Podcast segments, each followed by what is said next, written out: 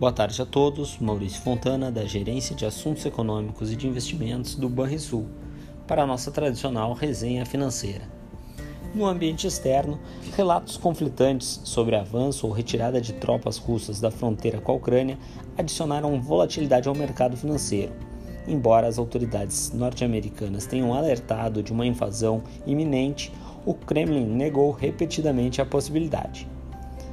Já na cena econômica, a ata da reunião do FOMC nos Estados Unidos em janeiro foi o destaque, pois trouxe mais detalhes do processo de alta dos juros e do balanço do Fed. Nos Estados Unidos, as autoridades do Banco Central concordaram em sua mais recente reunião que está chegando a hora de apertar a política monetária. Contudo, também destacaram que as decisões dependeriam de uma análise sobre os dados de economia, principalmente caso a inflação não arrefeça como esperado. Para os investidores, o documento era muito aguardado, justamente por poder dar mais indicações da trajetória dos apertos monetários planejados. Em relação à inflação nos Estados Unidos, a última leitura do índice de preços ao produtor mostrou alta de 9,7% em janeiro, em relação a um ano antes. Já o núcleo do indicador, que exclui itens voláteis como alimentos e energia, avançou 6,9% na mesma base de comparação. Ambos os resultados superaram as estimativas de mercado.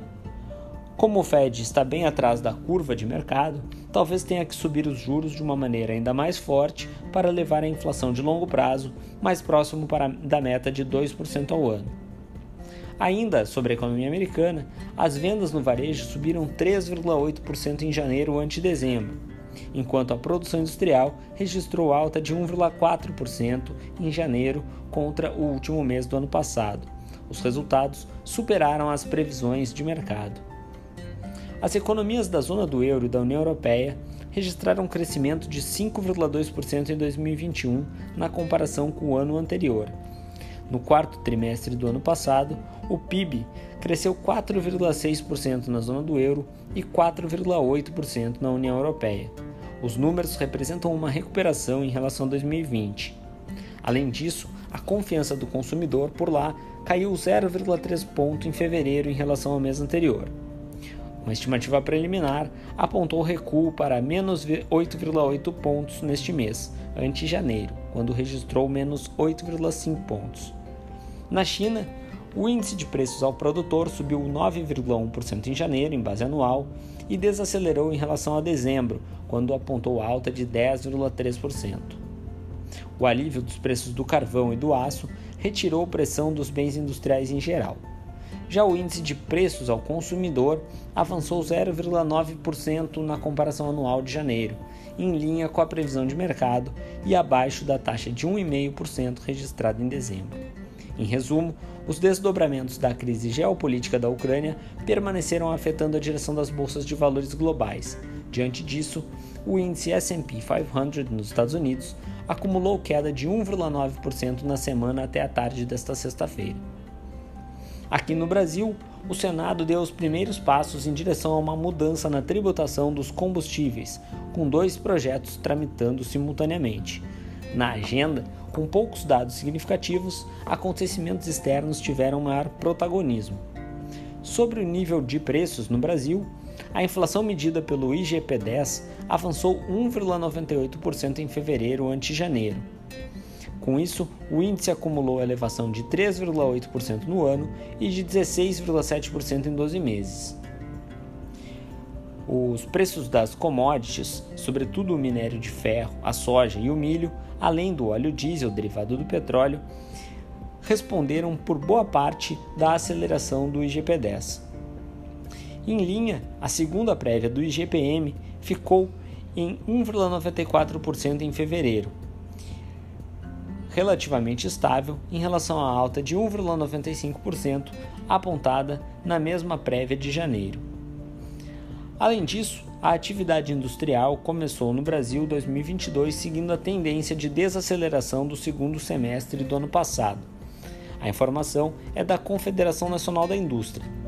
De acordo com uma pesquisa realizada, a utilização da capacidade instalada, a produção e o emprego recuaram de dezembro para janeiro. O resultado do mês é uma continuidade do que já vinha acontecendo com dificuldades na produção devido ao problema nas cadeias de suprimentos e demanda mais fraca, em razão da incerteza da economia, desocupação ainda elevada e perda do poder de compra das famílias por conta da inflação. No mercado financeiro, os ativos domésticos de risco refletiram os preços das commodities, além das tensões entre Rússia e Ucrânia, o que provocou um movimento de maior cautela dos investidores. Assim, o Ibovespa acumulou queda de 0,4% na semana até a tarde desta sexta-feira, enquanto o dólar registrava nova queda de 2,2% e as taxas de juros mais longos permaneceram relativamente estáveis no período. No que diz respeito às projeções de mercado, conforme o último boletim Focus da segunda-feira passada, a mediana de mercado estima agora um IPCA de 5,5% para 2022 e de 3,5% para 2023. Para a taxa Selic, a taxa esperada para o final deste ano é de 12,25% ao ano, enquanto para o 2023 a expectativa mediana de mercado é de uma taxa Selic de 8% ao ano. Para o PIB, a maior parte do mercado aposta em um crescimento de apenas 0,3% enquanto para 2023 a expectativa é de expansão de 1,5%. Na agenda de indicadores para a semana que vem, no dia 21, teremos o relatório Focus no Brasil, nova edição, além de dados de PMI composto, a prévia para a zona do euro em relação a fevereiro.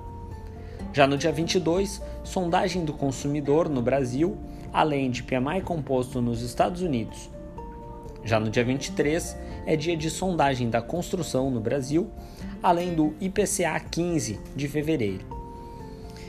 No exterior, teremos dados de preços ao consumidor na zona do euro. Já no dia 24, sondagem da indústria no Brasil, além da taxa de desemprego conforme a PNAD contínua. No exterior, teremos dados de pedidos de auxílio-desemprego nos Estados Unidos, e variação do PIB do quarto trimestre nos, também nos Estados Unidos. Além disso, é esperada a divulgação de sondagem industrial de Kansas City, nos Estados Unidos. No dia 25, teremos dados de IGPM no Brasil, além de sondagens de comércio e do setor de serviços. E ainda, defletor de preços nos Estados Unidos relativo ao mês de janeiro.